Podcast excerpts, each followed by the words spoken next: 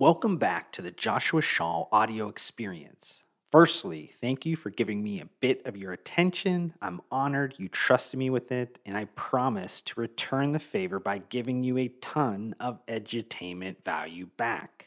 In my latest podcast episode, I'll update you on the recent performance of the billion dollar functional CPG brand portfolio that owns both Premier Protein and Dymatize Nutrition. But before we get started, I would love if you took 55 seconds out of your day to leave a rating and review, whichever podcasting platform you're currently listening to. This helps me out immensely in terms of extending the reach of my podcast, but more importantly, allows me to make improvements based on your feedback. Thank you again. Now enjoy my newest podcast episode. The gang's all here again, which should be huge news for Premier Protein heading into the back half of its fiscal year. I'll decode what I meant in that introductory statement a bit later in this content, but on May 8th of 2023, Bellring Brands updated the public markets by releasing its 2023 second quarter earnings report that covers the period ending April 2nd of 2023.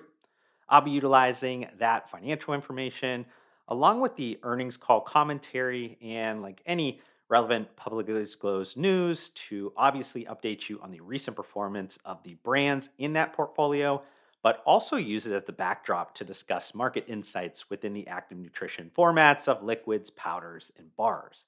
That being said, Let's start with some revenue numbers. Net sales for Bellring Brands this quarter was $385.6 million.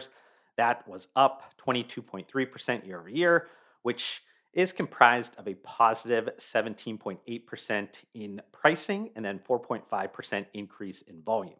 If we are looking at a quarter over quarter perspective, Bellring Brands also saw its revenue grow 6.3%. Looking at the sales by brand, Premier Protein had net sales that were up 26.2% year over year. This is coming from a substantial pricing increase, but brand volumes were also up 6.2% year over year. If we just isolate the Premier Protein RTDs, that product category for the brand had net sales that were up 22.5% year over year, again from strong price increases, but the RTDs also had volumes that were up 5.2%. Now, looking at Dymatize Nutrition, that brand had net sales that were up 10.5% year over year. This was driven by a 11.9% improvement in price, which was partially offset by a 1.4% decrease in volume. That volume reduction was driven by lapping discontinued products.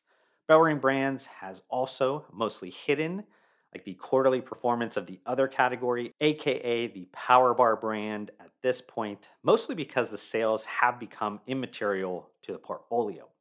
Now, I want to shift this content into two deep dives. I'll start with the Premier Protein RTD shakes before moving on to the Dymatized protein powders.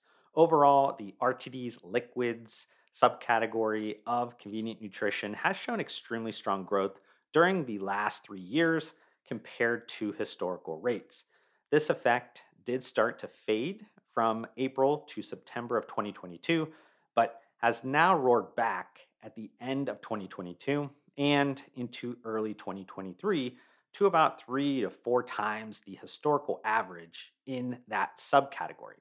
While the brand has faced an episodic combination of capacity constraints, strong comparatives, little to no trade promotions, and a voluntary product recall, Premier Protein has been able to overcome each at the highest level. The club channel, which is by far the biggest sales channel for Premier Protein RTDs, was up 17.8%. The brand's second and third biggest sales channels of mass retail and grocery were up an even more impressive 37.9% and 27.3% year over year, respectively. Premier Protein also saw its e commerce revenue increase again nicely this quarter, but it's still down on a last 52 week comparative basis.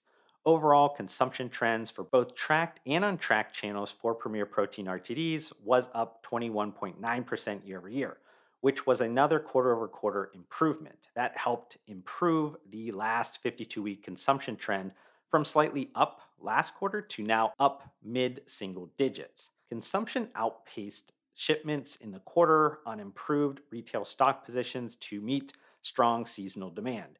If you look at the same quarter in 2022, you'll see a similar consumption versus shipments trend as it's a typical seasonality based performance. Leadership did note that while retailers are getting back to normalized inventory levels, internal inventory will continue to be tight into early 2024. Household penetration for the entire Premier Protein brand is at 14.2%, which has fallen from its high in calendar year 2021, but was up slightly from last quarter. This overall softening of brand household penetration could stem from deal seeking buyers temporarily exiting due to lack of promotions. It's important to note that Premier Protein does still lead the category in household penetration. Premier Protein market share spiked 1.4 percentage points from last quarter, reaching 19.1% of the total RTD's liquids category of convenient nutrition. With the full range of flavors and promotional activity returning soon, the brand should see that market share climb back up even more. Just a quick note on a different Premier Protein format the powder SKUs are growing at an astounding 123% year over year off the back of its first ever national marketing campaign. This seems to be both incremental to RTD shake sales and beneficial towards the brand's overall household penetration. I'd expect more new product development to come in powders soon for the Premier Protein brand. And that's a good transition to now shifting the content towards the Dymatize nutrition protein powders. And just like the RTD liquids subcategory of convenient nutrition has shown an extremely strong growth over the last few years, the same thing is happening on the ready to mix powders subcategory. In this quarter, it grew 24% year over year. That categorical growth is a strong propellant for the Dymatize brand and has seen huge consumption gains across almost all sales channels over the last 13 weeks and is now the top selling or the second ranked performance protein brand in most of its key retailers. Mass retail was up 62%, grocery was up 94%, specialty was up 47%, and e commerce was up 38%. Now, the only blemish comes from the club channel, and this happened because a wholesale club partner pushed back on price increases last year and then subsequently dropped the brand, but then changed their mind as all protein powder brands had to increase prices. Dymatize was the number one item in that club account set for powders, so it was a temporary discontinuation that is now remedied. Overall, even though the brand was facing some very strong comparable numbers from throughout calendar year 2022, total dollar consumption sales of Dymatize in tracked and untracked channels still grew this quarter at an impressive 38.3% and 29.5% for the last 52 weeks. Powders are becoming more mainstream, and the category proliferation has created an environment where more consumers are purchasing performance nutrition position products at grocery stores and mass retailers. This is a central reason why total distribution points and all commodity volume percentage for Dymatize are at all time highs for the brand, even with the inflationary price actions that it had to take over the last year. So let's just kind of shift into a quick BellRing Brands operational update. Firstly, gross profit margin in the quarter was 30.4% of net sales, which was up a strong 280 basis points year over year. This Year over year positive spike in gross margins can be attributed to substantial pricing actions to offset significant inflation and lapping logistics inefficiencies that have now been remedied. It's important to note that BellRing Brands did see margin deterioration sequentially at 320 basis points quarter over quarter. Good news is that with protein costs continuing to fall swiftly, both Premier Protein and Dymatize will start seeing some margin expansion. That being said, leadership has already noted that this will be allocated towards kind of restarting promotions and marketing spends that have been put on hold so to not like exacerbate the supply constraint problem on the Premier Protein brand.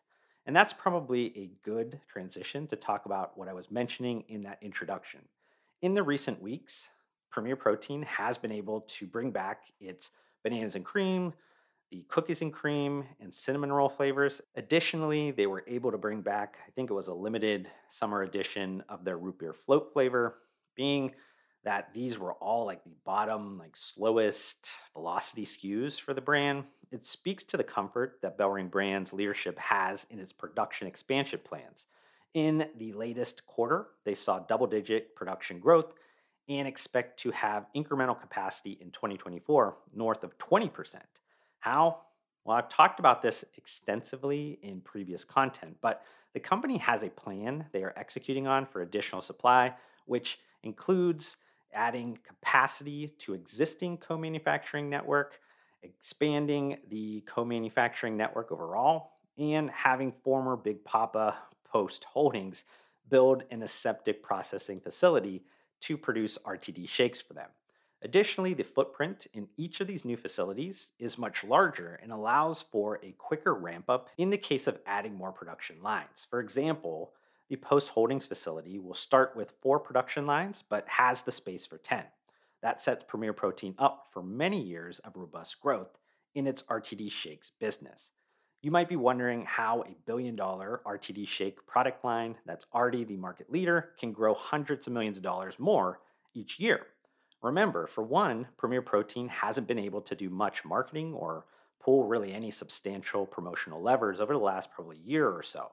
Secondly, they didn't have their full lineup of flavors on shelves at most retailers until very recently. And then finally, they are severely underdistributed in the grocery and mass channels.